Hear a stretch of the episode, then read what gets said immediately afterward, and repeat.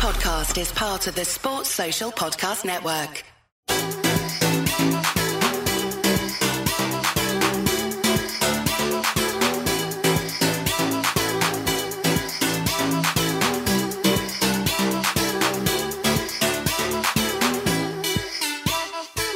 Boom, we're on. And today's Well, guest, we've got Lee Marvin. How are you, Marvin? Yeah, thank you very much for having me, James. I'm Thanks for well, coming on, you. brother. Cheers, man. First and foremost, thanks for coming on the show. But we'll promote your new book straight away. Okay, Born in prison. Yeah. Mad story. You've been on Lad Bible. You've been on Yeah. Shaun Attwood a few times as well. Yeah. Book out. Fair play, mate. I understand your story. I've watched a few of your interviews Thank you, from yeah. Born in Prison, Addicted to Crack, Abused Yeah. at 11, Yeah. in and out of prison. Goes on and on. Yes, we'll get into it. But Yeah. your book, where can people buy it? Um, Amazon. It's available on Amazon exclusively from Amazon. Um, it's doing really well as well, and it's a really good read. Great reviews and that so far. Um, it's got a good, good, quite good, good bit of tips in it. You know, for trying to help you get clean and stuff. A few things what you can do to try and use yourself. You know, if you've got a problem. So it's got a good. It's doing well. Very dark life, it's no secret. No. And pain, misery, torment, kind of tortured soul, would you say? Yeah, I'd say that. Yeah, I'd say that. Yeah, I've had a I've had a fight to get to where I am today. I appreciate my, my come up now. Yeah, but now you're here. You're, Yeah. you're trying to do the right things. You've got a book out. Yeah. You're sitting next to me, mate. So I am. something's Yeah, fucking clearly Something's working. ticking. I, I, yeah. Before we get into all the madness, now I always like to go back to the start with my guests. Yeah. Try and get a bit of understanding about you, Marvin. Okay. Where you grew up and how it all began. Yeah. Okay, mate. Yeah. So um, I was born in HMP Styal, which is a women's prison up in Wilmslow, Cheshire. Um, to two drug true drug addicts. Um, my mum was a drug addict, and my dad was a drug addict as well. Um, I later learned in life that my mum, when I got the paperwork, um, it turned out that my dad, um, she never named my dad on the paperwork, so there was a reason to that, but we'll get into that later on. Um, I went in an orphanage, spent time in an orphanage from the prison. Uh, my mum was being told I'd be given to two doctors if she would sign me up for adoption. Um, so she was very torn by that. I mean, and she was quite immature as well, because on the same paperwork it states that she was asking them, can she send cards and letters and birthday gifts, and would they get there if she sent them? Do you know what I mean? So she was quite immature. Um, so yeah, she signed me away finally, and I went to an orphanage, what was quite strict. Um, I believe the babies was locked in a room at four o'clock and then not seen till the next day. Um, so that was quite tough knowing that. Then I was chosen by a Jamaican man and a Welsh woman. Um, the Jamaican man was quite strict. That's an understatement. He was kind of, I don't know, he was a bit mad to be honest with you. He, he couldn't, he, he could never be just a nice man, you know what I mean? He used to beat me a lot. I used to wee the bed. He'd beat me more for it. You know, I had this reoccurring dream that I was helping my mum mop the kitchen floor. And it turns out that I wasn't helping. I was weeing the bed. So, yeah, I used to wake up with that struggle going on. Um, so that was quite tough. Um, yeah, so my dad was a Jamaican man and he kind of went to town on me a bit growing up, rubbed my face in wee, uh, beat me a lot. And I remember going to school and like having accidents in school and having to come home from school with my underwear in my hands and bleeding. Um, he'd go to town on me for that, you know. So uh, let me just wipe my face. Yeah. Yeah, I my dad used to go to town on me quite a lot for no reason, you know, just daft things, we in the bed, uh, asking to go out too much, you know. Um, but it wasn't just me he was beating, he was beating one of my my mum had a friend, a Scotch woman from the Gorbals called Janet, and she had other kids. And he was beating one of their girls as well, because I got told later on that the police got involved and he got told like you can't be hitting kids, you know what I mean? So we chilled out a bit then. But I was always running away from home, running away as a kid. You know, I was a, I was a lost little child. I, the first opportunity, I'd run away from home, try and get as far away as possible. I'd end up getting the police. The police would bring me home in a police car and take me back. Um, so my mum told me from very young that I was picked. So I used to think I'm picked. I used to pick berries and stuff and pick things up off the floor and say I'm picked. You know, that's how easy it is to pick something. Like I was always wondering what happened to my mum and dad. Do you know what I mean? And there was whispers, but I can't remember when that I was born in prison. But I think that came when I started going to prison myself. So um, I started stealing from very young. I used to just go in the local news agents and take sweetie bars and stuff. And the fella in the shop, he'd let me get away with it, the local news agent. And then one day he told me dad, and my dad beat me, he went to town on me. And um, the fella never told him again. You know, I used to go in and still do it, and he never said anything after that. Um, so I started. We there was a lot of petty crime on my estate. You know, people break cars, broke stolen cards and stuff like that. So I was always be the one pushing them down the road, trying to get them started, or my mates would try and start them on the canal. So the police would always chase me because I was the biggest and I was the tallest for our age. Um, so I was in a bit of miver very young a lot, but um, I, it never stopped me doing anything. Um, I got to about eight years of age and I was going in and out of all the empty houses on my estate. And I pushed this door over on an empty house and there was a fella asleep there. And I ran off, went back the next day, and um, he'd been glue sniffing. So I started copying what he was doing. And when I got this hit, it, it gave me this escape from like all my, even very young, even though I didn't know what like stress or anything was, I was too young to understand it. It gave me a quick release and just gave me this like a breath of fresh air from all my troubles, gave me this escape what I needed even though it was wrong, I knew obviously glue sniffing and that was a wrong thing to do. It felt like the right thing to do because I wasn't happy in the world, just living day to day.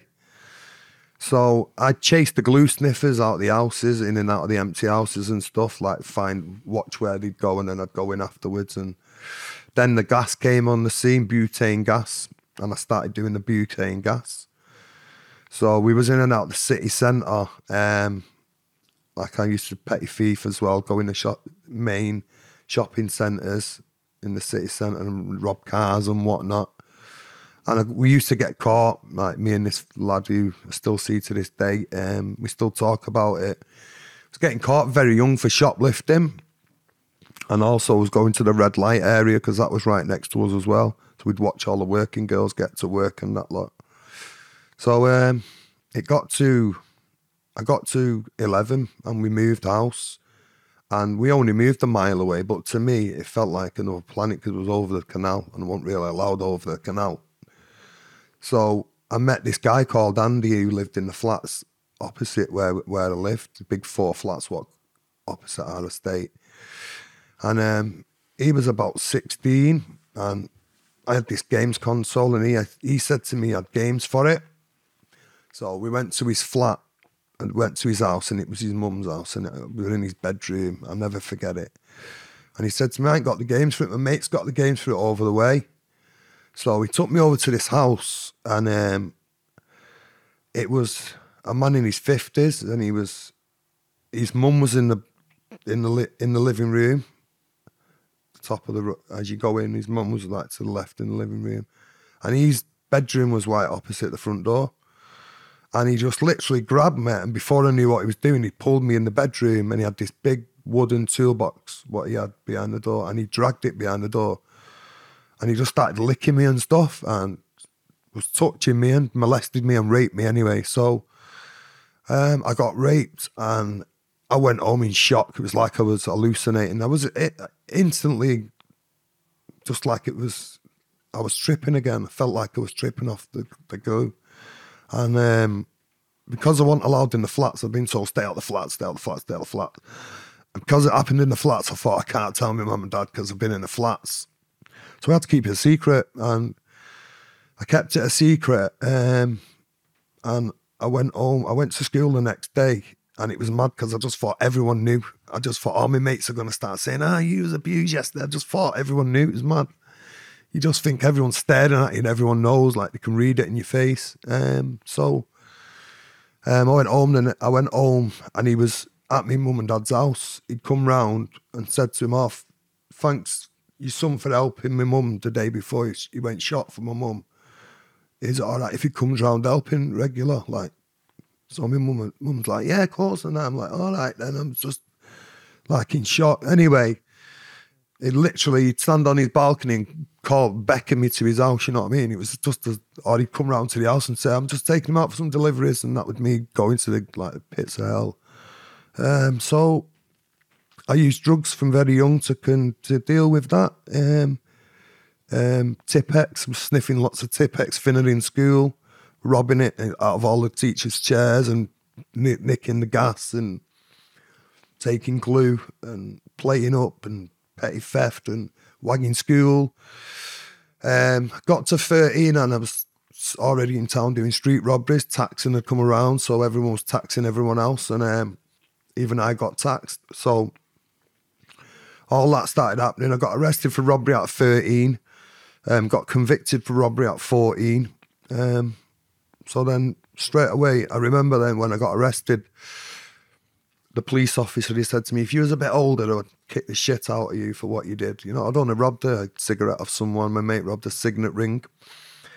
So then I'm on the police radar. Then, um, but by then we're already selling drugs. This woman on my estate said to us, "Do you want to start serving up for me?" So we're selling from her house, from a little spy hole. By the time it's got to 14, I'm kind of avoiding that paedophile, even though he's still there and I know he lives there. I'm just kind of avoiding him and he's coming around. I'm telling him to move. And, and um, I just started thieving and going down the red light area and just pissing around, really. Just just hanging around with all the wayward kids, you know what I mean? I just felt that was where where I was at home with the people who was troubled, the kids who the runaways and stuff like that. So I was always around the runaways and stuff. And um, I was in and out of the clubs. The club scene had started then. Acid House scene had started. So there was a nightclub on our estate called the Thunderdome. Everyone used to go to it. I was selling trips in there, whizzing there, the odd ease if I could afford it. You know what I mean? Obviously selling snidies as well if we could, you know. Um, going in the haciendas, selling bits of pills and whatnot, just trying to make a few quid. So that was that. Party life was ticking over. Everything was good. Um, and then one day there was this beautiful girl in a club dancing with her and we're talking afterwards and that. And she said, Come back to mine, we'll chill out. And I'm just dabbing whiz at the time.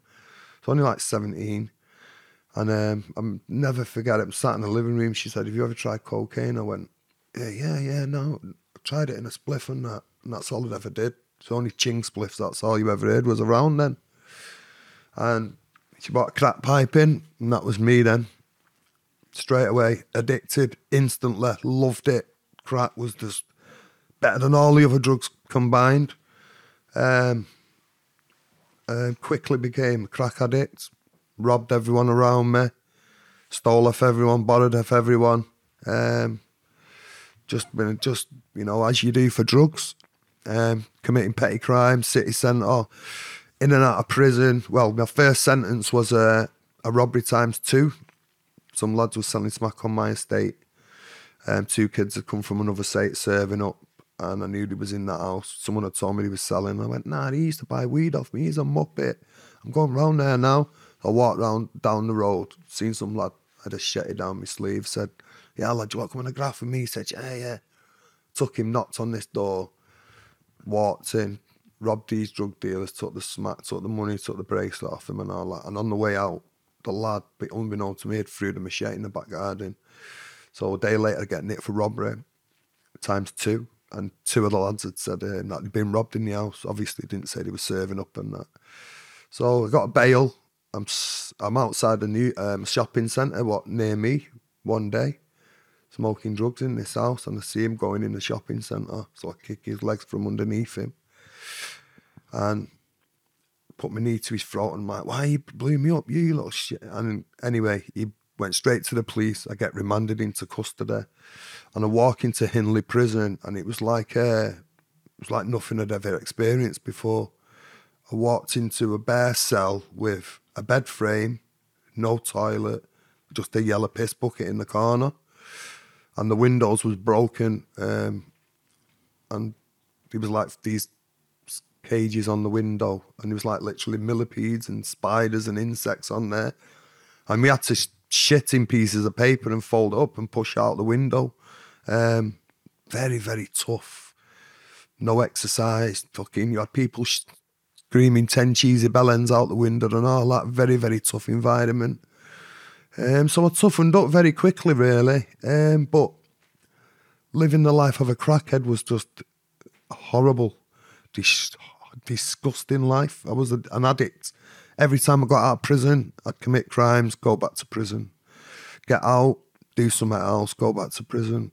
Um, so I was doing that, getting coming, going back and forth to prison, and um, I was hanging around in the, the gang-infested area, and there was a lot of gun crime around there at the time.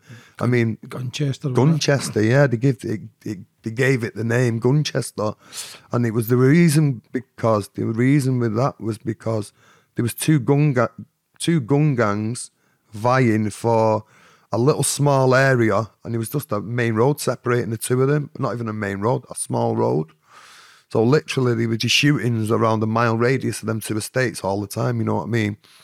And we used to like try and earn a few quid off him, like, oh, can we get your customers and very rare? And some of them like, yeah, yeah, but sometimes it wouldn't work like that. We'd be robbing customers and stuff. Uh, a couple of times it come on top for me, you know what I mean? Um, been shot before now, got shot for fucking supposed to be selling for someone, not not selling for them, and he ended up shooting me, you know what I mean? Um, all my own fault, you know, I could have died that day, you know what I mean? Um, a lad said to me, Do you want to start selling crack for me? And I knew he was a gunman. I know he was a gun gunman. But I've gone, Yeah, yeah, yeah. And he's gone, Don't don't not pay me, so I'll shoot you. I still took him and smoked him and kind of avoided him for a couple of days. But I seen him and then and he went, like, Marv, where's the money, man? I said, Bro, I smoked him, you know what I mean? I'm gonna be honest with you. And he went, Nah, you took the piss. I told you, man. I'll fucking shoot you if you so he gave me some more to sell for him, but I think he just did that to try and help me out, you know what I mean? And not to lose face and stuff. And I smoked him again so well deservedly, you know what I mean? The guy fucking pulled a big big 357 revolver out at me and shot me, you know what I mean? Where did you get shot? Um, right in my leg. Um, I was outside the club. What had happened was um, my mate, I'm in town, like I kind of avoided him for now. Then it's got to the weekend and my mate said to me, Man, I've just got some money here. Um, I'm gonna go and buy crack. Do you want to take us to see who's got the best white? So I said, Yeah, I'll get in a taxi with you. Have you got 80 quid to lend me? He's gone, Nah, nah, I've only got 160. Uh, I'll give you 20 quid. And I thought, shit, I can't pay him. Get in this taxi anyway, pirate taxi, kind of ducking down in the back, but these guys are nosy, innit? They want to know who's outside the club. Parts of outside this nightclub, and this guy's see me and gone, Marv, blah, blah, wants you in there. Fucking hell. He's come out and gone, Come here, I want you. And I thought, shit, man, I'm going to get shot here, man. I know it, I know it. I just thought, don't kill me, bro. And then he's just gone, come here, took me round this corner. And he just went, pull this big fucking long nosed revolver out and just went bang, bang. And the second shot just went boosh straight through my leg. And um, I don't, I'm not sure if it dropped me or not. I can't remember if it dropped me to the floor. But um, I made it to the car anyway, and my mate's back from the car by then, and they're waiting for me, like, and I've gone, oh, just been shot, you know, and he's gone, what, you've just been shot? Jumps out of the car like an idiot and starts shouting, who just shot him, shoot me, and I'm like, yo, get in the fucking car. They are shooters, they will shoot us, you know what I mean? Acting like a fool, I thought, oh my God, the guys are just going to shoot up this car in a minute. Anyway, He's jumps in the car. As he jumps in the car, the pirate taxi drivers pull the key. I say that before. Left the keys in the ignition just ran off. Yeah, just see his dreads in the air, fly, flying like that. So I thought, shit, man, we're in the car. Look, these keys are in the ignition. Gone to me, mate. Get in. Let's go. So he's gone, where you going, MRI? I've gone, nah, man, let's go to town, smoke a few pipes first. So he's gone, you're mad, you, you know what I mean? Just been shot. Thought, fuck it. I'll just do like Rambo. I've been watching a few Rambo films, you know, where he gets a ribbon and ties it round it and all that. I just thought it was Rambo, just be- being a dickhead, basically. Gone in this nightclub toilets, um, started smoking crack, and obviously my heart's pumping faster, so the blood's coming out of me faster. And uh, I'm in a women's toilet, and I hear just there, ah, and there's blood everywhere. And I look and I see all my handprints all over where I've been messing around, and um, she goes, "Oh, you fucking hell, what's going on in here?" And I've gone, "I've been shot." She's going, "You can't stay here. Go to the hospital." So my mate, the bouncer, one of the bouncers, has got a black bag and put it on his, his car seat and dropped me off at the MRI. And I blagged him for 20 quid on the way. That's how bothered I was about it, you know what I mean? Like a normal sane man would be like glad to be alive, but all as I was thinking of where am I getting my nice crack from? Do you know what I mean? So I get discharged. I discharged myself after like they clean it all out and they put like a big Tampax in my leg. So that was my party trick then. I was going around saying, Hey, do you want to see this? And I was pulling this big piece of cotton wood in what they put right through my leg, pulling it one end of my leg to the other. That is party trick. Blagging people for money, showing them a party trick. Yeah, just like raging crackhead style. Um, You probably feel let down a lot in your life, but see when that fucking sex case is manipulating yeah, your supposed loved ones, because I had a man on who was abused with a guy called Barry Bennell, who's just actually passed away yesterday. Oh, yeah. Oh, did he die him? Oh, sex God case. for So. Yeah. I had an undercover paedophile on. The guy worked 20, uh, 20 years undercover, Yeah. pretending to be one. Wow. And what happens is he says they don't just target the kids, target the parents, Yeah. the weak links, Yeah. manipulate them first. Yeah, a well, lot of these cunts go on dating websites or um, Facebook and they'll target parents, single mothers, Yeah. wean themselves in for a year, two year, and then target the kids. Yeah, wow. Did you feel how let down did you feel when this cunt sitting in your in your living room? What, was it your You? So was it your foster my, my adoptive parents, yeah. Ah. At the time, um, I didn't really think much about it because I didn't really feel I didn't know the the what was wrong in it. I didn't really see the wrong in it. Do you know what I mean? I just I just thought he was a fla- a friend who was like fucking doing stuff to me. You know what I mean? I didn't think of it. I didn't understand. I was too young, wasn't I? I was too young to figure that out. Um, when did you figure it out? well, I got to about 13, 14, and then I was fuming and I was dead angry. I started getting angry, thinking, what was he doing to me? But because I was embarrassed, I didn't want to tell anyone because I was embarrassed. Do you know what I mean? Because I felt blame myself. Um, I did. I blamed myself, uh, and then he died in the end before anything ever happened to him. His mum died first, and then, but I was avoiding him by then, and then he died. And when he died, I felt like I wanted to do so much. You know what I mean? It was like one of them shoulda, woulda, coulda. Wish I would have done this. Wish I would have done that. Do you know what I mean? But I regret. And regret. But then yeah. again, you being on the crack and getting older, you'd have been filled with more hate and rage, possibly mm, sitting next to someone in fucking prison doing a life sentence. yeah, I would have been million percent. You know? Million percent, million percent. Because I was getting that way. I was doing robberies in town and thinking, it's not hard, you know, to fucking do damage to people. You know what I mean? Like mm. petty thefts off people and all that. I was thinking, you know what? You can break the law, you know, like you can do things like that. I was starting to just starting to feed that little tiny seed in my head about what I should do. How am I going to get like get it back or should I front it? And it just it's too late. You know what I mean? When was the first time you spoke about that? fucking hell, about 35, 40 years of age. Probably later. Probably to Samwith, Neil Samwith, I think I spoke to first. Never told anyone. How was that speaking about it for the first time? Kind of ca- cath- cath- cathetic, really. Is that what you say? Cathetic. Um, felt like uh, I was just because I told I told my girlfriend, but I'd never gone into detail about what happened. I just told her like I was abused as a kid. You know what I mean? Don't need to know what happened. You know. Um, but yeah, when I kind of let the cat out of the bag, it was kind of soothing, but at the same time, I feel that it's not it's not me who should be keeping secrets because I was the victim. So it's like it's like the the abuser's winning if I feel I've got to keep a secret. Do you know what I mean? Like it's me who's got to suffer. I suffer with the secret, keeping it a secret. So if I let it out, I believe that I'm letting the poison dissipate. You know what I mean? That's how I'm looking at it. Yeah. Yeah, eats you alive. Yeah. So I'm just trying to get it out there, you know, just to let it fade away. What happens then after you get shot? After they get shot, What age were you? um, about 25, 26, um, After I got shot, I didn't give a shit. I just carried on. Completely lost. Yeah, just stayed in the ghetto, um, buying drugs off people like Daryl Laycock, stuff like that. You know, Shout out to Daryl. shout out to Daryl. Shout yeah. out to Sam as well. Yeah, shout out to Sam. Yeah, um, yeah, uh, yeah. Buying crack, hanging around the back end of the gangs. Did you ever look for your mum? I was scared to. I, I, I was scared to look for her because I'd always promised my adoptive mum I wouldn't go looking for her until she was dead for some reason.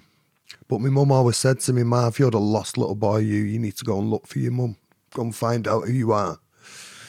But I never wanted to because of um I just felt I felt it'd be wrong if I tried to look for her while my mum was alive. And it was funny, I should have. I should have long before because what happened was is I started working with um, this prison prison team. And this woman started working with me, but she was started doing a bit more than she should. Really, I could tell she was trying to get into me a little bit, but I wasn't sure. I wasn't sure if she was just being friendly or she was like something else. Because I got moved prisons, and she started sending me money when she shouldn't have. And um, started saying to me like, "What you gonna do when you get out and stuff like that?" And I'm like, "Me, I'm just thinking about where my next pipe's coming from on discharge. You know what I mean? I'm not thinking about anything else." And um, she starts uh, sending me money and stuff like that. Then before I get out of jail, she says, "Oh, I can get put on your license as a condition, a license, so you can come and see me once a week." So I go, "Oh, that's cool." Then twice a week. Um, and then she says to me, um, what are you going to do for work? So I said, I don't know. So she said, you want to earn £100 a day stripping the walls in my house? I live right next to Old Trafford Football Club. So I'm going to this woman's house, stripping the walls, stripping the walls, and um, getting hot and sweaty and stuff like that. And I'm taking my top off and stuff. And like, I can tell that she's wants it sort of thing, but she's not my type, not my cup of tea. And I wouldn't prostitute myself out to her, you know what I mean? Because that's what I felt like I'd be doing if like I sold myself to her, because I wasn't attracted to her in any way. Um, so then she's got a schoolboy son in the house as well, and she's trying to seduce me in the house, and I'm trying to avoid it and stuff like that. So she's giving me hundred pound every day, and it gets to New Year's Eve, and I'm riding in the city centre, and um, I see this guy, and I hate his guts. Like he's got his girl, he's got his um, every girl he's ever been with. You've seen him as a prostitute. He's had him as a prostitute. His sister's a prostitute. He's had her on the game. I used to see him bullying her for money. And like I seen him with this young girl, and I walked over while I was on the, my bike. I rid over and I went, "Yo, what are you doing with her? You better leave her alone, you." And he went, "What? I'm not doing that." And I went, "Yeah, I know what you're up to, you. You fucking putting on that game. If I see that game, I'm gonna smack you all over. You little riot, you." And I've gone to her with you, and she's gone, hey, with you, proper attitude, like proper cheeky. And I've gone, hey, chill out, I'm only trying to help you. And um, he's gone in into the to the spa, and I start speaking to him. I'm saying, what you doing with him? He'll get you on the game, him, you know, he's a bad, bad man, him. Even though I was a raging crackhead, you know what I mean? It just wasn't my style, or I wouldn't put girls on the game and all that. I wouldn't dream of doing that. I knew he was, so I was like, he's going to get you on the game, him smoking crack and everything. She went, nah, not me, not me. And this girl's come over who knows me and gone, oh, he's safe, him, and all that. Give him a number anyway, and I keep thinking about that evening.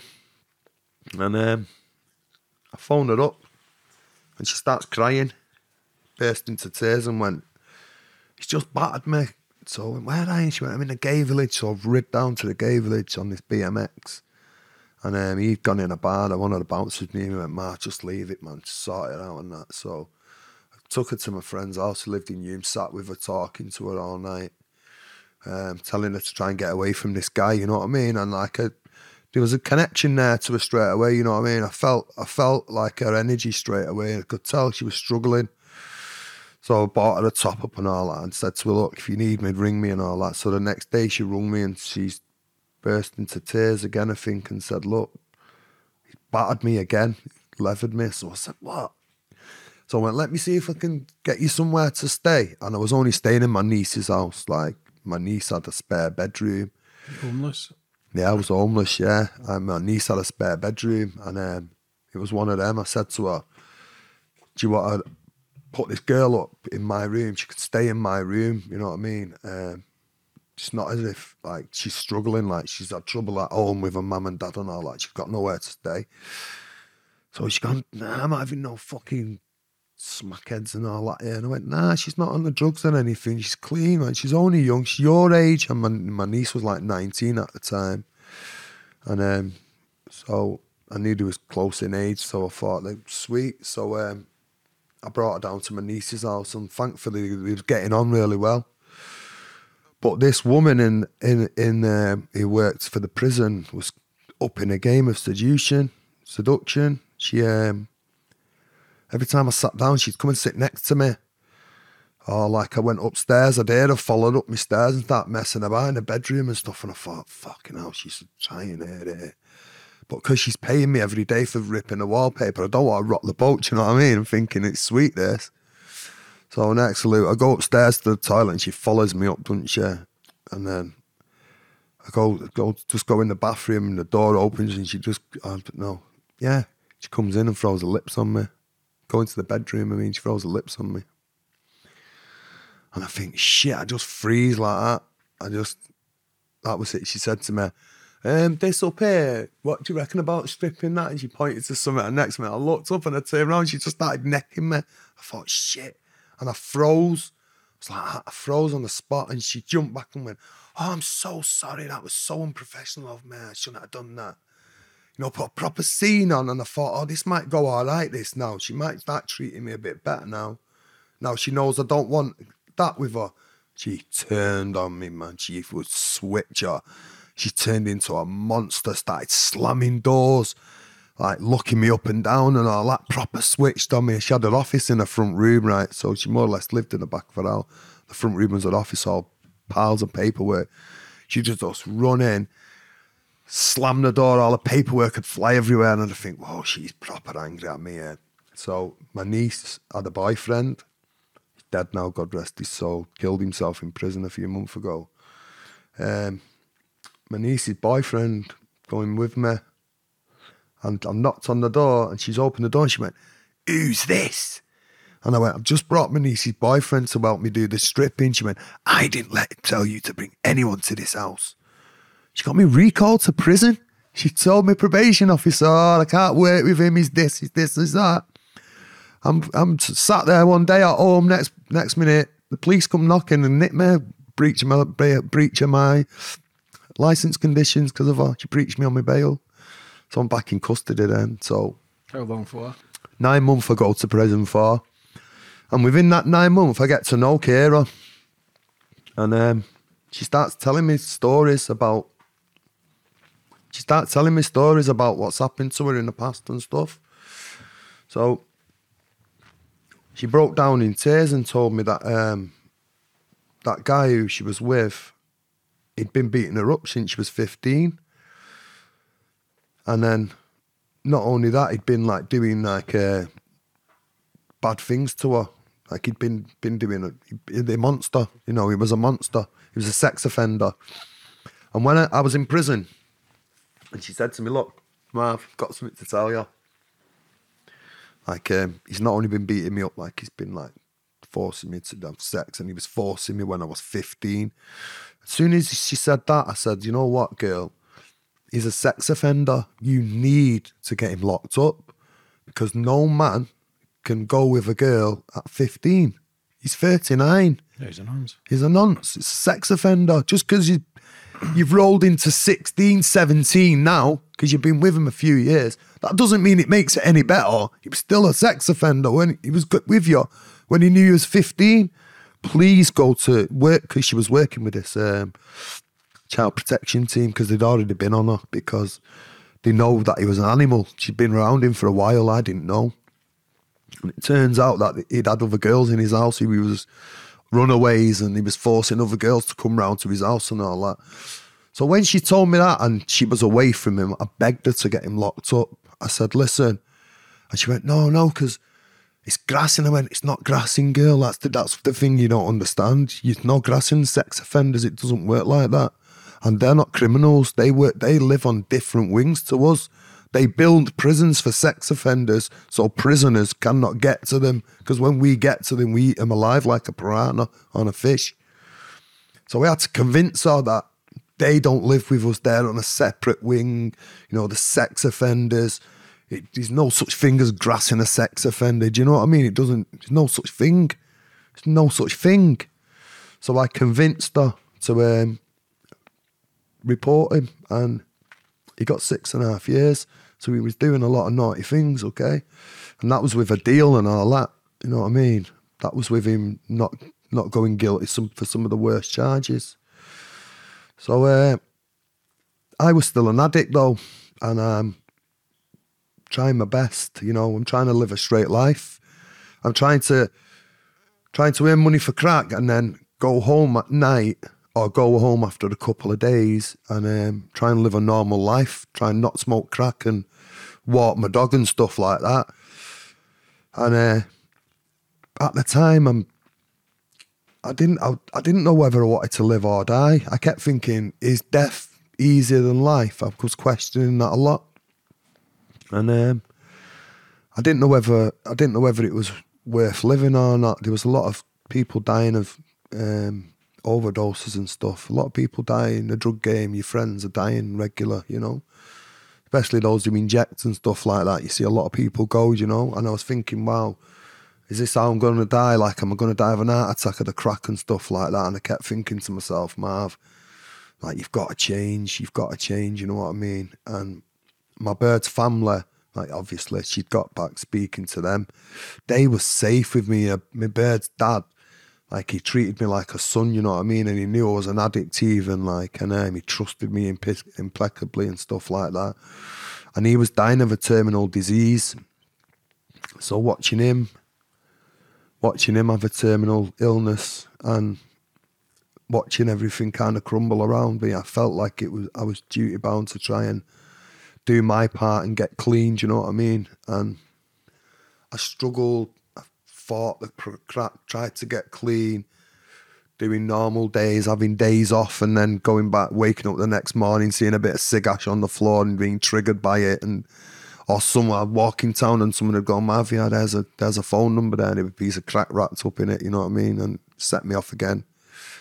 Or like the, the thought I'd just get the better of me and I'd just want to smoke crack and I'd just climb windows or climb walls to get to it.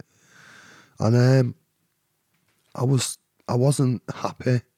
Um, suicidal? Uh, I wasn't suicidal. I felt like it was going to kill me anyway. I felt like I was going to die at any minute. Yeah, smoking crack is basically fucking Yeah. self harming. Yeah, self harming. Yeah, I was putting bigger Any, pipes. any sort of drugs you're taking, self harming. Yeah, I was putting bigger and bigger pipes on. How much were you smoking a day? Anywhere from a one to seven, eight hundred quid a day. Whatever I made, I'd smoke on crack. You know what I mean? As much money as I made, and I was grafting all day. Um, What happened when you were in the jail? Were you going, were you going clean? loved it in the jail. Loved it. How was many sent you? How many times you get the jail? 20, 20 times, 30? 20, 30 times, yeah. I What's your loved it every biggest sentence? Four. Got a four, done three year, one month off of four for selling drugs in Moss Side. Got nicked on a drug operation in the end in Moss Side. Why did you enjoy prison? It felt like home, James.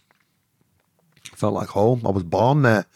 Do you know what I mean? I was born there. It was my place. That you know what I mean. I'd go on the wings, and everyone would like, "Yes, Marv's back on the wing." You know what I mean? I'd walk on the wings and like the old jail. The, like the wing would be banging because Marv would come back on the wing. Because it'd just be a buzz. You know what I mean? Like backflips off the landings and jumping in the dryer and fucking having the wing firing and selling drugs and all that and just mad ones selling furniture. You know what I mean? Snotting Subutex and fucking smoking weed and Subutex, getting man. throwovers and Temgesic and all that. The t- northeast Temis, Tem- remember Temgesic? Boy, they was they was flooded the jails them years ago. Tem Temgesic. Were you not a debt collector in prison? Yeah, I was a debt collector as well. Yeah, I used to nip around and get the debts for the people. You know what I mean? Um, not something I'm proud of that though, really, James. It's just just necessary, and it's a very very tough place prison. People on the out won't really won't really relate. Yeah, fucking debt collector, but you know when someone owes someone a wanna and they don't really want to pay it and they need convincing, I'd go in and convince them. Do you know what I mean? And um, they'd be, I'd have ways of making them pay, you know. What way? Like, Just scare them, you know what I mean? Just threaten them. Threaten to like take, just, just threaten him to do something, you know what I mean? Seems heavy on your heart that you've done that. Yeah, it was very heavy. Yeah, it was hard, hard having to do that. Now in retrospect, you know what I mean, scaring people and that, you know, like, look, you've got to pay your bills, or you're just gonna get hurt. You know what I mean? Or Because I see the sadness in you, bro. I see it. yeah. And, being an addict and being everything you through, I can understand why you were angry. I can understand why you done bad shit to try and survive. Because you're angry at the world. You feel let down. You feel lost. You feel alone. Yeah. And that's a horrible place to be. It is. Where's my mum? Where's my dad? Why did they not love me? Was it me? What did I do wrong? Yeah, the that's it. constant questions, the constant darkness, the Yeah. constant trying to get away from the pain. that's it. Yeah, I done a homeless documentary and it was like a world within a world. After about three, four days, I actually felt homeless. I actually Yeah, felt. I- when I was waking up in the morning, I thought, is this a dream or I- I've actually lost my shit? I'm starting to think, Yeah, wow. is this, uh, am I homeless? Yeah, wow. Because it's the, the, you don't sleep. It's like every 20 minutes, little Yeah, bus, yeah. because I was always on edge. Yeah. If somebody fucking tried to plug me when I'm sleeping. or, yeah, yeah.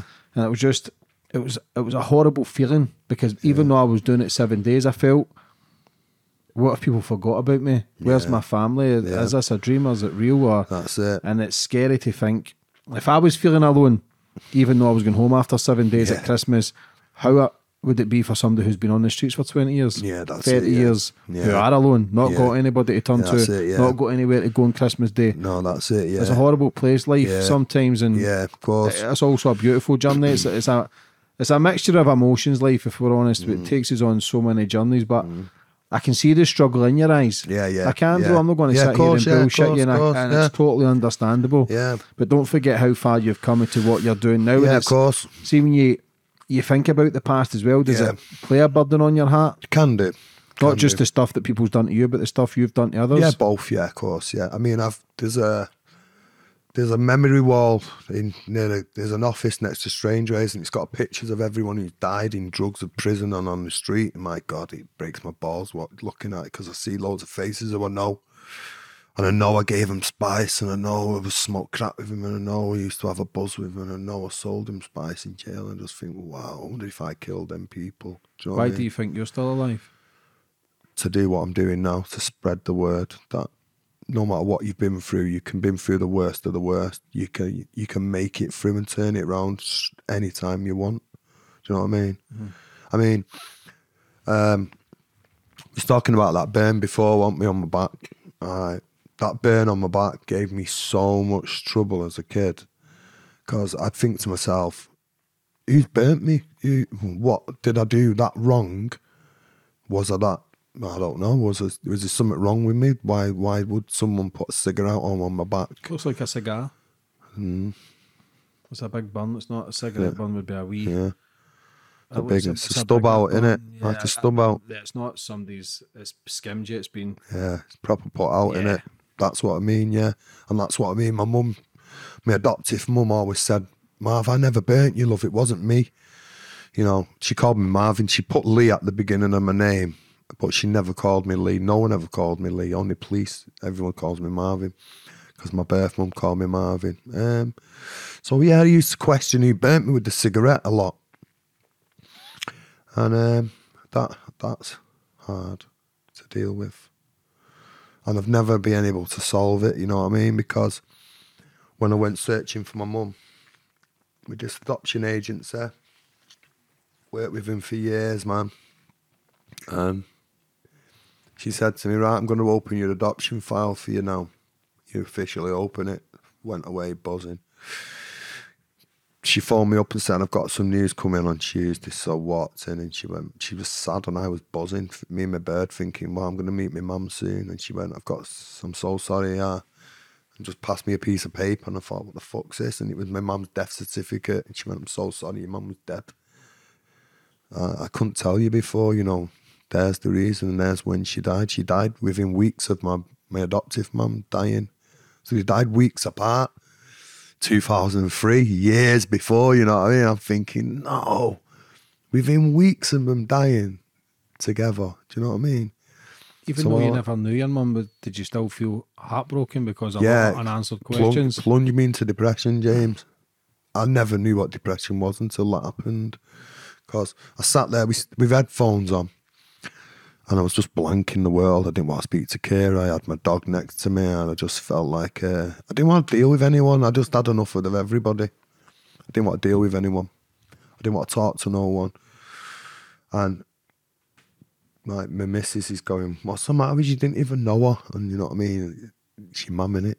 So so I can remember my, the last time my mum held me in her arms, and I've said it and I'll say it in every podcast, and I can. Um, it's somewhere in my memory bank here in my brain. Every time when I say it, I remember it here, but I don't know if I was looking there when I was a baby looking up. I don't know what it is, but somewhere in my psyche, I can feel the last time I was in my mum's arms. You know what I mean? I can feel like the distressing energy, and it's never left me. That you know. Um, so that energy, I can feel that a lot. How old was she when she had you? Teenage, 17, 18, And what was she in prison for? theft. Theft. It said she was doing, I think it was nine months. I've said six. It's either six or nine. Um, While pregnant, pregnant, yeah, heavily so she pregnant. was out stealing to try and survive, basically. Yeah, well, that's what I mean. Um, she was out heavily pregnant, um, and then she got nicked for theft. And then my dad was in prison as well, because I've spoke. I've heard since that they was both in custody when I was born. Um, but my mum was an escapee from a woman's prison in London. That's that. That's what my birth family have told me. My mum was an escapee from a prison in London. That's why she went up south. She was up there. So obviously she had me adopt. Um, she had me in Styal Wilmslow, Cheshire, and then went back to London. Then and then signed the signed the adoption fa- paperwork. But it's a one. It's a weird one because, like I say, I've met this guy who's claimed to be my dad since, and he said to me, "It was a good thing you never came to London because you'd have been dead." I said, "What do you mean?" He went, uh, "One day we was all taking drugs in this house. We was in so and so's house, and we was all smashed out of our heads. And she had a baby in a cot. And he said we was all gouching, and the baby was dead in the cot. And I picked the baby up, and the baby was blue. This was his words. Picked the baby up, the baby was blue. I told everyone in the house the baby was dead. That'd have been you. That's what he said to me, and I was like, wow, fucking hell." Whose baby?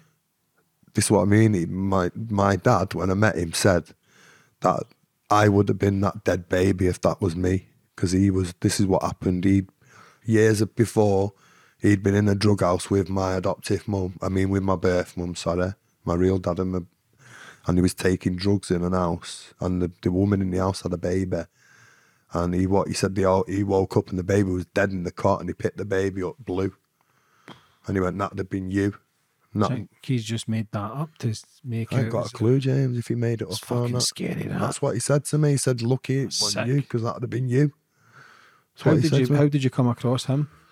Well, my aunties, um, I'd still been in contact with, not been in contact with him, but I think he turned up at my mum's funeral, uh, summit, when my mum died many years before. So I think they still had his details and his number and whatnot, and um, they contacted him. To cut a long story short, I'm sat there with him, and he starts telling me that uh, he used to call my mum every name under the sun for giving me away. I used to call your mum every fucking name under the sun. And I've thought to myself, why though? Is that a good thing? Is that something you're proud of? Calling my mum for giving me away, you know what I mean? Like, she must have been traumatized enough without you fucking pounding her head, you know what I mean? And um, I don't know if he's my dad to this day because what happened was the first, very first time I met him, I'm on the phone. He's on the phone. Our first ever meeting, just me and him talking. And he starts talking about Valium to someone. And I know that I can get Valium, you know, on the counterfeit mile near Strangeways prison. Um, so I just start a conversation. I don't know what to, else to say to him, basically, James. I just can't think of anything to say to him. And out of conversation, I just say, um, yeah, you know, you can, I can get them, them valleys they're cheap near me. Oh, can you, son? Oh, can you? Oh, yeah, get me some, get me some. fucking phone me up a couple of days later. How are you? All right. Yeah, have you got them tablets? You got them tablets? On the way to getting them tablets, I lost 20 quid. I knew that earth or the energy was just going to go foul. I just knew something was going to go pear shaped. But I let it happen.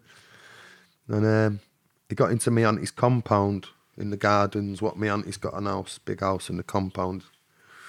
He's got in the compound, went in the toilet, got smashed out of his head. Come sat back down in the garden with me and Kira and started telling us that he used to force guns to women in women's mouths and he put guns to women's throat to force them to get take drugs and forces them onto the beat. And he was a cunt back in the day and he still got women now and and he was telling me and my girlfriend these stories, my Kira after he knows what she's been through. And Kira just stood up in disgust and walked off. And he went, Oh fucking hell. I shouldn't really have been saying that type of stuff, does should I? And I went, Not really, no. And Anyway, he's supposed to have come for a DNA test and he just let me down. He's supposed to have come to my auntie's office for a DNA test one day. Went to the office. I waited for him from two, three, four, five, six, seven. He never turned up. I felt like a little kid again, a little boy waiting for his dad. Do you know what I mean? He abandoned me again. And to this day, I don't. I do not know if that man is my dad or not because he never turned up for the DNA test. Do you want him to be your dad though? No, I don't really. I don't. The only reason I wanted him to be my dad is because he told me he's got a son and a daughter who are 10 years younger than me. And apparently they don't want to meet me until they know uh, that in, he's definitely my dad. So, So, we do a DNA with you two then. And but I don't know who they are. and I never know who they're going to be because he's fucked me off now. He's just swerved me now. Him. Um, you never know who's watching if you want to say his name. I don't want to say his Nah. name. It's no. I don't even know his name to be honest. I don't know. He gave me two names. I don't know if his name's Eric or George. There you go. To the honest to God, I don't know if the man's called Eric or George because that's what he told me two names. So to this day, he's never I've never found out if what his real name is. So See, coming from the broken home and you're in a crack den and you're being shot and you're in and out of prison. See, when you were lying mad with it, did you ever just wish your mum or your dad would come and yeah, take you and say everything will be okay? yeah, that's what I always thought would happen. I always thought that um, I'd be swept up and everything would be happy ever after. I really did believe that. You know what I mean? Um, I always thought that. I always knew that everything what I do was come back comes back round. You know, it's this big karmic wheel that we all have to bear. So I knew all the badness what I'd done had come back round, but I'd never done anything bad enough to cause this. You know what I mean? Have such a traumatic life. You Do know you what I ever mean? question why me? Yeah, of course. I question that a lot, yeah. But now I feel like I've been blessed by given the opportunity to spread my story. Because it's not, you'll question why did they let me go? Why did they not fight and Yeah. protect me? But can you understand why your mum did give you up? When you Yeah. kind of went down that same path, like, can you imagine being a father, being Yeah. on the crack, and Yeah. And I can understand why she did it, yeah. Especially ease the pain a bit? It does, yeah. Especially because I met my dad as well, and he's still on drugs and that, and he's still on the crack, and he's still on the smack and that. Especially And if he's talking about a dead baby, then I know it could have been you. could have been me. Yeah, that's what I mean. I don't think he was lying when he said that. You know what I mean? I don't think he was lying. I think he meant every word. And then when he started saying that he used to get at my mum for giving me away, I kind of made me cringe with him. You know what I mean? I kind of, you know, like, ugh, like, why would you do that? You know. But like I say, I'm plan- kind of probably blindly bleeding, loyal to my mum. You know what I mean? I don't don't want, want to hear nothing wrong said about her. Do you know what I mean? When it, you know, where probably there's a lot of things to be said about her. Really, you know what I mean? Yeah, because you don't know what she went through, her life and her upbringing, and You don't. being in prison and being a runaway as well, and trying Well, to give she your never, she away. never lived after that though. She never lived after giving me away, James. She never married. She never had a relationship Any proper. kids? No, no other kids. Nothing. Every photograph I've got of her, she's just hugging other kids. Every single photograph. Did she ever get clean? No. She never got clean. I don't think she ever got clean. Do you feel as if if you ever met her that you both could have got clean together? Is that ever a dream? That would have been a dream, yeah. But I think to myself, if I would have met her while I was on crack, I'd have been smoking. I'd have been. Um, I think I think it would have just all been just a drug a drug thing. It would have turned into a drug thing. You know what I mean? Because I was very kind with my crack me. Like if I made money, I'd just go and find someone and say, "Come smoke with me." You know what I mean? Just give them pipe after pipe, fuck all, and then get bored of them. You know what I mean? Just fuck them off. Um, When were you at your loneliest? um, at my loneliest. Wow. Um, I don't know. I don't know if I've ever felt lonely or not. I, I, I questioned. I, I, I, gave myself a very, very deep question when I was young, and I said to myself, "I'm either part of everything, and everything's part of me, or I'm part of nothing." And I, I have to be a part of something because I can't be a part of everything, um, nothing. Do you know what I mean? I've got to be a part of everything. Like the workings of the universe, I've got a tip for me. Because if they don't, I'm, I'm don't know what I'm here for. Do you know what I mean? Um, so I believe I've been put here for a reason to spread this message that no matter where you've been in your life and how low and how sad and dark it is, you can turn it around whenever you want. You can make things better. You can tell yourself to, that you can make things better. You know, self talk is like having a conversation with the universe, isn't it? Yeah, So- important, man. Words are powerful. What you are, you, you are what you speak, and I always repeat that stuff. And yeah, so if I can repeat it enough, then maybe it will sink into someone. Just be careful what you're talking. Be careful what you're putting into the universe. yeah, And your prime example, no matter how what age you are, how fucked up your past is, you can make changes to better your life. you can. Even though it's 20, 30, 40 years of wrong you doing. can, can't you, Yeah, James? of course you you don't. can, You, man. even if you're seventy, you Yeah, can change, can't you? There's people 70, 80, 90 learning new languages, running marathons. Exactly. Yeah. It's all down to how you believe it and That's putting it. it. into action. Action is so important because we can all talk shit Yeah. and we all talk shit. That's we all it, talk yeah. shit. That's my job is to talk shit. And course, people, yeah. I feel as if why does people buy into my shit talk? Yeah. I genuinely do. I think, am I Yeah. fooling everybody? Yeah. Do you know what I mean? But there must be something in it. And I'm just, I'm not trying to find all the answers and all the keys to all the locks. I'm just trying to find enough that people can get something from it to then have a better life. Yeah. And I'm working on that. Okay, I've changed this, changed this, changed this, changed Yeah. this. It's given me a better life. I'm, I'm flying, but there's more to it. There's more There's a bigger it. package. There's more eggs Yes. you've got to put on top of the fucking omelette. Oh yeah, of course. It Yeah. nice. So Mine's not finished yet. My journey's not even started yet. I mean, I've just had to put my dad in a care home, the one who used to beat me as a kid. I've had to put him in a care home, but it's funny because before I put him in the care home, he was pissing and shitting, and I'm having to clean it after he used to beat me for pissing myself.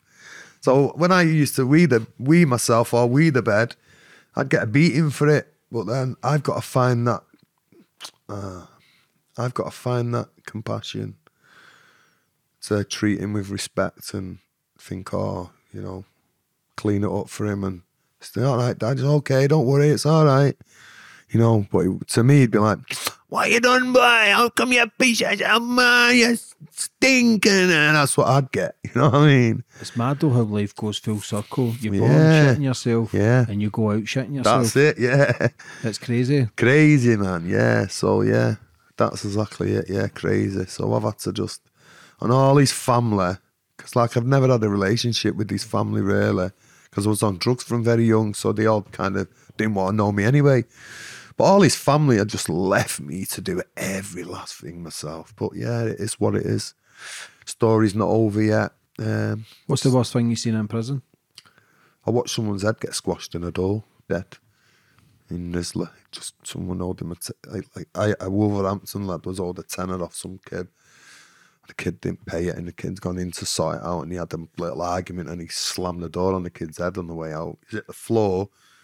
Guy's head was here in the door, and he just went bang, slammed the door on the way out, and just crushed his head in the door. He's dead. Shout, black blood on the on the landing. Um, I watched someone's head get smashed with. I, I watched a sinking Forest Bank get smashed with someone's head as well once. Like, oh, naughty, but naughty. The shout had gone up that he was a nonce, and about three lads just went in on this fella and just smashed, smashed a sink. Big marble sinks in that Forest Bank. Yeah, if it was, it you off. don't you don't mind that. But again, it's a shout to put out in case he wasn't. Imagine if he wasn't. Then. Yeah, Fucking hell, because that happens a lot as well. Um, yeah, I was. Uh, you know what? Uh, jail for me was quite um, quite the experience. I mean, I got nicked for inciting a riot in Strangeways once. Some one of my codees said to me, "Man, of course I'd seen what get his bird off the phone."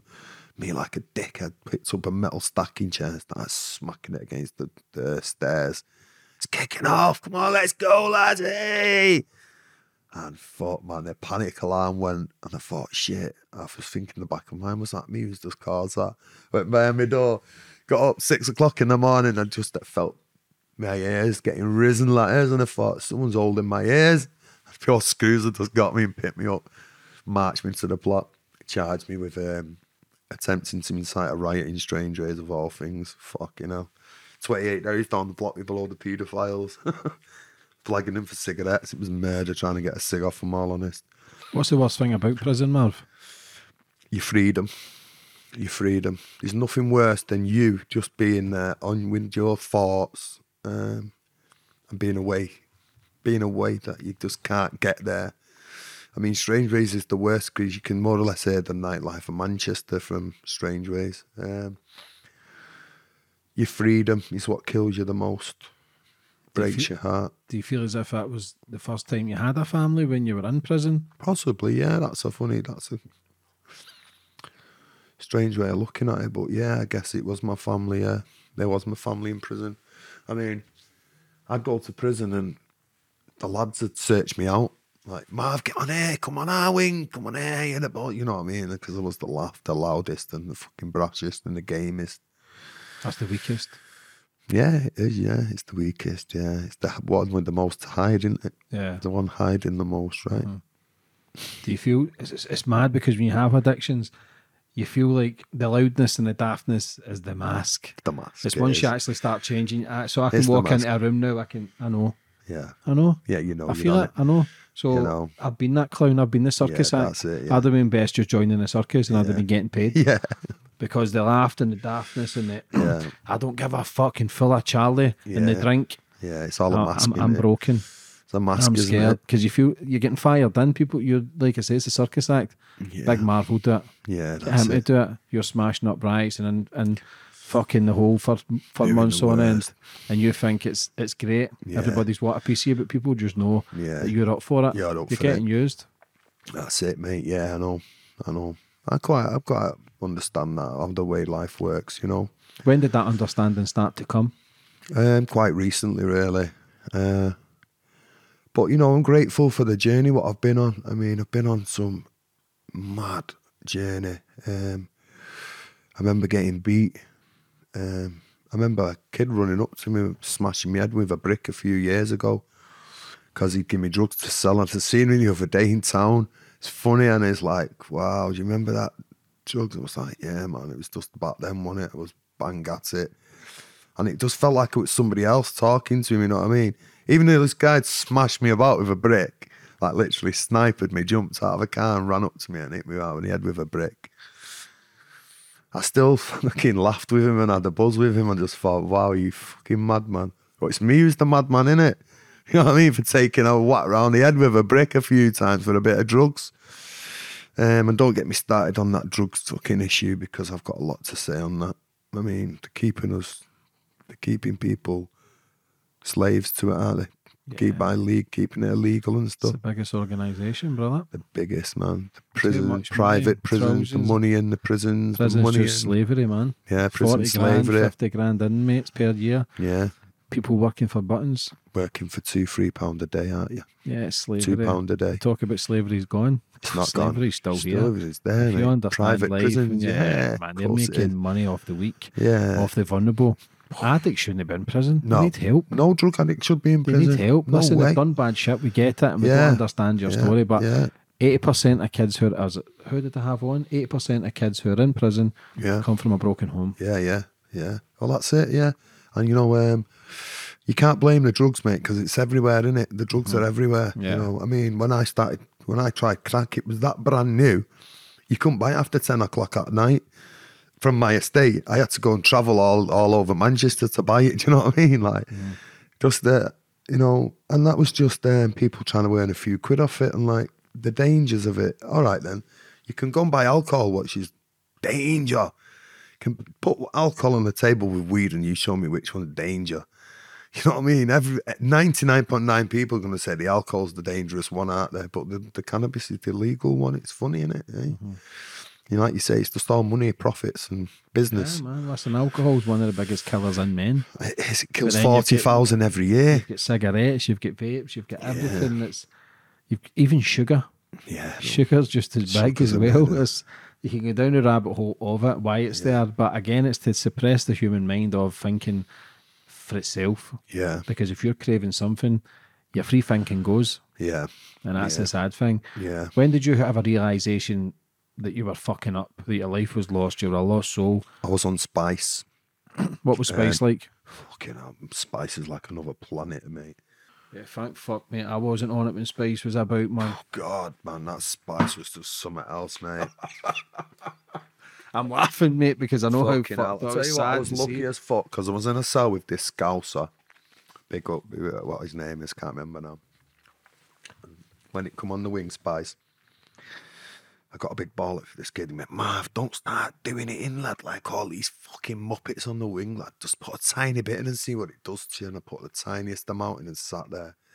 And I felt my arms like robo copying, like that's what it felt like. My arms were just going, you know, it's just like the blood rushing through your body. And I felt like Robocop, like, wow, this is great, this fucking strong as fuck.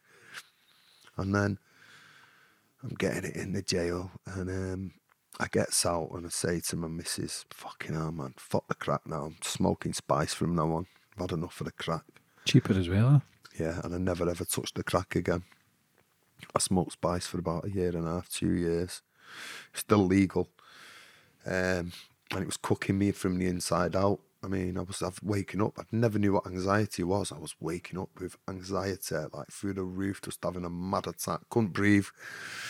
Couldn't breathe, couldn't speak, just spinning around on my bed, burning up, like just sweating like buckets and buckets and buckets off the spice. And my missus is phoning ambulances, and as soon as the aid is on the spice, like, oh, fuck it, we're going. Honestly, they literally would just, like, what's up, what's up? And she'd go, you smell that spice? I go, oh, fuck that, we're gone. And just leave you there and just go. Because they knew the spice was just giving everyone panic attacks. And you couldn't buy it in Manchester city centre. So I was going to this shop on the outskirts of Manchester, saying to these guys, give us some testers, let me go and take it to Manchester and give it the boys to try. Fucking hell. So they're giving me little gram packets, and then I, the more I'm getting into them, the more friendly they becoming. In the end, they start selling me 20 gram, three grams of spice for £6.50. Do you know what I mean? And it was labelled up at £20. So I can buy three gram for £6.50. So I was going every day and buying like 10 gram of spice, taking testers into town, giving people it, and going home and smoking the rest. And acting like a lunatic in the house because it was that strong. I felt like my head was going to explode. Um, I stopped eating and everything else, and I was going yellow then. And my missus was saying to me, Marv, that is killing you. That if any drug has ever been killing you, it's the spice. And I went, I know, I've got to stop it. And then one day I just threw all of it in buckets of water and launched it. I never touched it again. And um, touch wood, I've not touched anything again. Still got, did, you go, did you ever go to rehab or any meetings? No, I went to NA, but me like a dickhead, I took crack to NA. So I was smoking crack in the toilets before I was going into the bleeding rooms, you know what I mean? So I felt bad about it after the fact. Imagine how many people are triggered. That's what I used to think, you know what I mean? But it was the only place I could smoke crack. I was with my missus and she wanted me to go NA. So it was only free two hours I could get out the day, you know what I mean, to go and get a couple of But you'll get people who go to meetings to serve up Yeah, you will, yeah. Of because course. it's, it's, yeah, it's busy. a fucking busy place. Drug addicts, innit? Drug addict place, innit? Everyone wants drugs It's easy to manipulate. And how was Yeah. it coming off everything? It was quite easy, you know, to be honest. Um, What you're on now? Nothing now, just a legal weed prescription And that's for it? pain. Yeah, that's all I take now. Yeah, I don't drink alcohol or anything else. Any medication other than? Yeah, I'm on medication. Yeah, What sort of stuff? pain. Um, Because I can see it in your eyes a can see it, Yeah, yeah, yeah, yeah. you can see it in my head and everything. Yeah, I'm on pain medications. Um, What you on? What you, where are you in pain? I've got a spine disease. Um, so I've got to take this medication twice a day, otherwise I can't walk. Got sciatica as well. Um, so I get this excruciating pain down my legs, you know what I mean? So I'm on like 100 mil of morphine, morphine tablets, which are very, very strong. They knock me out at night. Sometimes I can't even stay awake at night, which is a difficulty, but it's catch 22 because I've had a screaming pain all day or I take the morphine, do you know what I mean? It's built up over the years. I didn't want to take painkillers. I, I was refusing them at first, and the doctors were like, look, you need to manage your pain here, you know what I mean? God, I just had a mad panic attack again. I have these all the time. Though. What's that with? I think it's the spice. I've never, they've never stopped since I've been on the spice. Everyone tells me just take your coat off, but it's not as easy as Yeah, that. do you want to open a window or anything? No, no, it's all right. I'm good. I have them about 10 times a day, these I've had since I started taking spice. Since I started using spice, I get them about 10 times a day at the minute. Just wear them out like I'm in a swimming bath, just soaking up like that. How's your live on, on Finger the other day. Go on, sorry. how's your anger and stuff? My anger's calm. It's calm. I've never been an angry person, me. Um, I can control that a lot. Do you know what I mean? Like I'm not one for it in my misses and all that. I've never been a violence. We've not been into violence and all that. I've never done all that. Um, so I'm quite calm in that respect. I think, but yeah, I can turn on a penny. My finger can go through the roof very quickly. You know what I mean? But yeah, I'm quite a calm person. I don't like hurting people. You know? I've never been. I've never been a, a hater. You know what I mean? I've always been like a lover type. You know what I mean, James? Like my missus will tell you, I've never hit her and all that. You know what I mean? Never use violence. It's not me. I'm, she wears the trousers. I don't. You know. You ever done therapy? Um, I've talked to people about my problems, but I've never really got into it too much. This is my therapy, I think. Just speaking like this? yeah, this is it. Yeah. Because it's a dark story, Marv. You know this yourself. It's dark, mate. know it Born is. in prison, what chance you got? I know. Do you know what I mean? That's the case of where does the guy go from here? And then I know. everything you went through, you could understand if you were angry. You could Yeah, understand I if you know. Mm. thought, fuck this, I'm taking cunts out with me. I know, I know. you know what I mean? People have asked me that. Why have you not just gone mad down, gone sick? And I just, just not in me to do that. You know what I mean? It's not in me to do that. Just not that kind of person. yeah. So how's life now? Life's good now. Baby's, baby's uh, nearly four. Um, health wise, it's not good. I've got a frontal lobe brain tumour. You know what I mean? What I get checked every year, and they put this dye in my, my veins to see if the tumour's grown, and if when it grows to a point where it's going to pop and it's going to do me in, it is what it is. But as of yet, it's not done that yet. Do you know what I mean? So every year I get that checked. Um, the pain in my back is what it is, but I'm just living day to day. You know what I mean? Happy that I've found all my answers of my birth family, got all the answers I need. Now I've got my family of my own to look after. You know what I mean? A Bit of closure with the family that you had. Yeah, I mean, yeah, they've spoke to me and got got to know them a little bit and got to know my cousins and all that, which is nice. Do you know what I mean?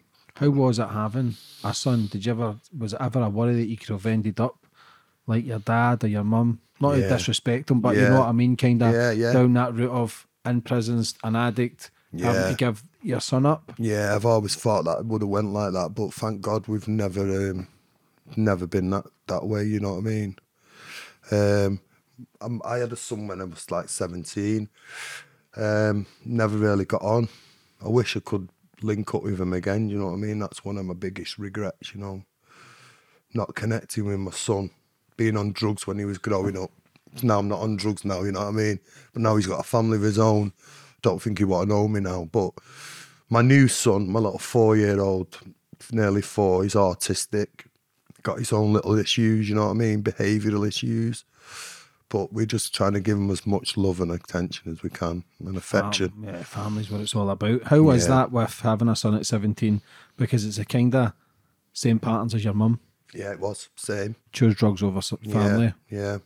And she went, she, he, he, he kind of um, sided with his mum. You know what I mean? He sided with his mum. Because she's there though. Yeah, she's there, yeah. So, And this is what people need to understand. Single mothers, how hard that is. And we talk Yeah. Mm-hmm. about masculinity and men build the world and men go and fight Mm, it's the women, and innit? Majority of men are in prisons, the majority of men are homeless, the Mm. majority of men are suicidal. But is men ever fucking been pregnant? Have they ever it, raised yeah. a son or a You're daughter right, alone? right, they ever right. Mm, breastfed every hour, hour and a half? Have they ever trying to work two jobs while providing true, for their family? true, yeah. Mm. talk about men being strong. Women are stronger than men. Course In my opinion, yes, men have got masculinity and we Mm. need masculinity. I believe men are becoming soft as fuck. We need to grow a set of balls. But women, on the other hand, Yeah. they talk about men being strong. The what women do to give birth is I can't I can't un it's how the body functions, how know, mad, everything functions and how the breasts grow to Yeah, give milk crazy, and how the, the, the umbilical cord is feeding the, the baby nutrients Yes, and then giving incredible. Mm-hmm. birth and then having to feed the baby every hour, hour and a half. And the stresses that goes on in their body, the energy it takes. I know, mate. Women are strong, man, and, I- and as I'm learning that as I get older and understanding how birth and stuff works, Mm. Yeah, it's mind-blowing, innit? It's unbelievable, and Yeah, women it's a blessing. In life, men and women need each other. Yeah. But women are a lot stronger than what they, sh- they should get credit Yeah, for. and they're a lot stronger than we give them credit for as well. I think so. but does that play a massive part now that you're becoming clean and understanding life? Where, but if does your son know your story? My, which one? My youngest? Your oldest. Oldest, yeah. My son knows it. Yeah, he knows a bit of it. Yeah, mm he knows a bit, but we'll see if he comes round to my way of thinking. I hope he does. You know what I mean? Fingers crossed, man. Just keep doing what you're doing, and Yeah, that's it. Keep doing what I'm doing and plugging my story. You know what I mean? And hopefully he'll understand. He'll start understanding how hard it was for me. You know what I mean? When he was growing up. yeah. When are you at peace? Um, Have you ever been at peace? I'm at peace with my son. When I'm next to my boys, I reckon I'll be at peace. Both of them next to me. You know what I mean? Mm-hmm. Hopefully, You think that'll happen? yeah. It'll happen. It'll happen soon enough. How when is the it? time's right. Yeah. When are you at your happiest?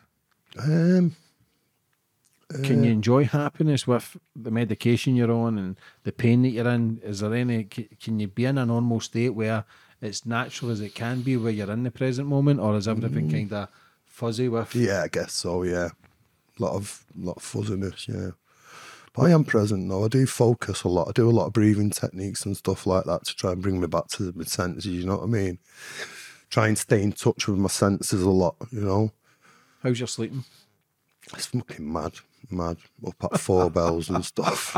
Not good. I'm laughing because my sleeping shit. Yeah, mine is. I, I'm up. My missus will go off her head, but I'll, I'll, I'll go to sleep at ten. But then Yeah. I'm up at half eleven. Yeah. and that's me to four. yeah, yeah, And then I'll go up. I'll get up at seven. It's all kind of broken up. yeah. Mine So is. sometimes I'll get a great sleep. Mine's broken. I'll get a great sleep sometimes, and I'll wake up fucking tired. Yeah, yeah, yeah. That's me. Yeah, yeah. Mm-hmm. I'll sleep. The more I sleep, the tired I get. Yeah, How's the relationship with your missus now? good, good, very I know good. she's got her own struggles. Is that correct? Yeah, we both struggle. Yeah, yeah. It is. It's hard, but it's good. We're working on the baby. Do you know what I mean? We focus on our baby. We had a struggle keeping him. Social services jumped down our throats, mate. How? We had to cut big chunks of hair off us and all that. You know, they thought I was a drug addict. They thought she was crazy. You know what I mean? So they worked on us. Made us. They thought she was taking drugs, and then she had to prove that she wasn't. I had to prove I wasn't taking drugs. You know what I mean? They done a big hair follicle sample test on us. That That's a good thing as well. Brilliant. To show that they're. Because imagine being in brilliant. It was hands put- of an making us jump through hoops to keep that baby, mate. You know what I mean? I was proud that we was going to keep that baby. The amount of things we did to keep that mm. baby. Worked hard to keep that baby, honest. Do they still keep tabs on you every month for every Nah, week? nah, nah. He signed us off within weeks. He, he was was through her right the way through a pregnancy. Excuse me, right the way through a pregnancy, and then as soon as the baby was born, they seen how she was. They went right. We want to get you off it straight away. She was off it in weeks, which mm. was great, amazing. You know what I mean? Four or five months, she was done, signed off. Mm-hmm. Baby was four or five months old, which was excellent, innit? Yeah. Because, like I say, as much as the child services, they can be cunts, but also another hand, No, I think they're good, they are- yeah. yeah, they're looking after babies course and they making are, sure t- that everything's run Yeah. well. Because That's it. people be giving birth because the human trafficking stuff now, people selling kids. And I know, it's worse, kids, innit? It's it's heavy stuff. Heavy it's a big stuff now. business. It's very easy on the internet yeah, as well it's now, big innit? business and fair play, and that, that's how the UK we, we have got strict laws. Mm. Obviously, listen, laws are there to be broken in some ways, Mm-hmm. but when it comes to protecting children, Yeah, I love it. there needs to be as strict as it can be. Gotta be, and it's Yeah, got to be because the, the prison system's fucking terrible for sentences for sex Yeah, cases. of course it is. Yeah. Do you know what I mean? You're, like- not, you're not getting punishment in prison, are you? It's too easy, in it? Prison. Mm-hmm. Like it, you're only losing your freedom. That's the only thing you've lost. Nothing else. I feel. How was it doing your LADbible interview? It was quite good, yeah. It was quite um, hard to do. Hard. All of them are hard to do, you know what I mean? They're all hard to do, but I push myself to do them. Then butterflies is what I search for, you know what I mean? I think that's my drug now, is them little butterflies. But yeah. Um, a lot of a lot of the future is brighter than it would have been. I'm glad I'm glad to be alive. I thank my lucky stars I'm alive every day. But I just don't know what reason I'm here for yet. Yeah.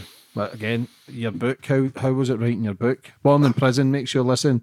I'm going to leave a link in the description, so make sure you support Marvin. Yeah. He's trying to do the right thing, support his family. How was it writing your book? So born in prison, how I yeah. survived shooting, stabbings, prison, crack addiction, Manchester gangs and dog attacks. What, Yeah, what dog fucking hell. attacked you, Oh, bro? my God, mate. I got, I got, um, I was fucking robbing drug dealers and robbing, robbing punters again, and got the gang members took me round. Went round to a gang members, uh, gang leaders, fucking avenue where I got took in a car one day.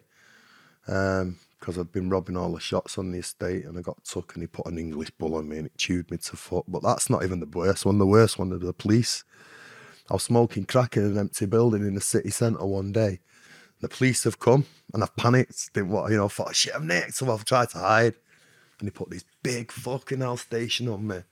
And it come and grabbed me from my leg here, from my thigh, and it pulled me out by my, my thigh, took half my leg with it, you know what I mean? Big scars on my legs where this big police dog ripped me to shreds. How many times you been stabbed? A couple, yeah. I got stabbed in my leg and I got stabbed here off my mate over a bleeding um, can of beer. Just because I wouldn't kind of buy him a can of beer, he stuck a big knife in my side. Big massive hole in my side there. But um, luckily it didn't touch no uh, anything, you know, the mains and that. Any any or body organs. So I discharged, well, I didn't even just I signed in, went to the main reception, went, Is this going to kill me, love? So a nurse, and she had a look at him, went, No, it's not serious. I don't feel sweet. That's a do for me. I'm gone. And I was fucked off. Went back smoking crack. Mm. Everything that you've been through, and trying to find answers, trying to find your family. How was it when you, the, the kind of family thing kind of get put to bed and you're trying to become clean, you're trying to become a dad? Mm, It's been hard, you know. It's been hard trying to um, just get everything right, really. Just juggle everything. I'm not used to it, you know what I mean? I don't know how to build relationships. I don't know how to keep relationships. I'm not used to all that, do you know what I mean? I'm just going with the flow, yeah. Got a few lovely cousins who message me and, you know, everything's nice. Yeah, because it's sad to you've never been shown love Yeah. from the day you were I born. mean, Who's the first person to show you love? my missus, probably. Was that when you felt even because if I was in relationships, if people gave me love, I'd end them. Yeah. I think I was not worthy of it, or I think they're going to leave anyway. So I'd rather deal with the pain now than Yeah, yeah, yeah. Well, it, I've been in. I've, that, she's only my second ever serious relationship. Anyway, you know what I mean. Like uh, my first one, I got a baby out of it. So then I got addicted to drugs. So I didn't really have relationships. You know what I mean for many, many years, and then just daft little. So then when I got met Kira, that was my second serious relationship. So I've had two relationships and two kids out of both of them. You know what I mean. So I don't really, not really knowledgeable in relationships as much. You know what I mean. how do you Life skills. how do you how have you kept in this relationship so long? Um, just being loyal and loving, I think, and just you know looking after each other. You know what I mean? Because we've always looked after each other. I mean, she's been through some dreadful stuff, things in her life, you know. Why she never left you? Um, I think because I'm such a nice person. Yeah. That's what she said. Why she hasn't? Because being on it and the fuck ups in the prisons, it's an easy out for people. Yeah, I know. This relationship ain't going anywhere. Yeah, I know. I'm out. Yeah, Do you feel blessed to have somebody that's Yeah, the only person that's probably never left you? yeah. I'm very lucky. Yeah, yeah, of course. Very, very lucky. Um, she's been through her own struggles as well, but yeah, it's good. Yeah, she's the only person who's never left me so far. Yeah. How is it talking about your life? I know it'd be tiring and It's hard. It's not easy. It's not easy, but um, it's therapeutic for me. I feel like a benefit off it. Do you know what I mean? I feel like I empower myself every time I do it. Do you know what I mean? And getting my story out there and people reading my story is really, really good to know. You know what I mean? how was it writing about? Were you nervous? It was hard as hell, yeah. It was very hard. Lots of many, many hours, nights and nights and nights, you know what I mean? So I had a really good vi- editor called Victoria. Um, we used to send tons of information to, you know what I mean? And then she'd chop a bit off it and tell me what was important and what not. You know, and then she's sending me back and then we'd work together, you know what I mean? So I've got to hand it to Victoria, my wonderful editor, for helping me get to where I am now. So Yeah, fair play, man. Congratulations. thank you. Where do you go forward for the future, Marv? What's the plans? Do Um, you have big visions? I have, yeah. I want to be telling the world my story and helping others and hopefully set up a charity, you know what I mean, to help abuse kids and stuff like that. What about, like that. what about speaking in schools and All of that, yeah. Speaking, yeah. But what I, I want to have people, um, other survivors speaking, because I've done my speaking now. I'd rather have a group of others who were willing to talk, you know what I mean? Yeah. What's the biggest thing for someone to speak out? What do you mean? What is- what's the biggest thing that, that because, like you say, it took you nearly twenty years. Yeah, you've got to. I think. I think what I'd, I'd urge people, victims, to go and report it now. Don't wait another minute. And if and that secret shouldn't be shouldn't be chewing you up. It should be chewing the abuser. Should be feeling it, not you. So you're being burnt off that secret. You know what I mean? You're letting it burn you from the inside out. Don't go and report it now and see what happens and see how free you get off it mm-hmm. see how free you really releases you off it. You'll see, you'll feel it. You'll feel released off it. You know what I mean? It'll set you free. How can people contact you if they want to looking for someone to speak to? It's been moving I'm always summer. available. Instagram, Facebook. I'm there, mate. I'm there. Yeah. Anyone can message me anytime they want. I'll always give them a minute if I can. For anybody that's in the struggle now or battling with addiction, what advice would you have for them? You can get out of it straight away. Tell yourself. Don't be waiting for someone to tell you. You don't need anyone to tell you. You can tell yourself that you can change and you can get clean and your life will change. You'll see it happen. If you tell yourself it's, you're going to do it, you'll do it. And for anybody that's want to buy your book, where can they buy it? Um, it's available on Amazon, James. Um, ten ninety nine, nine ninety nine available on Amazon, or four ninety nine on Amazon Kindle as well. Marv, listen, mate, I don't want to hold you back because I know you, you'll be tired, mate. But Thank you.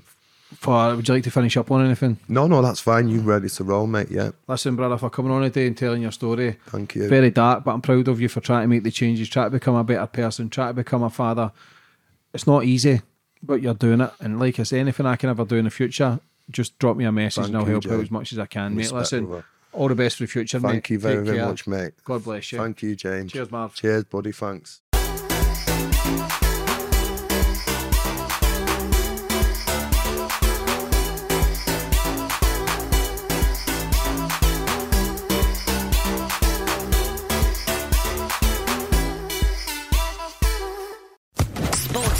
Podcast Network.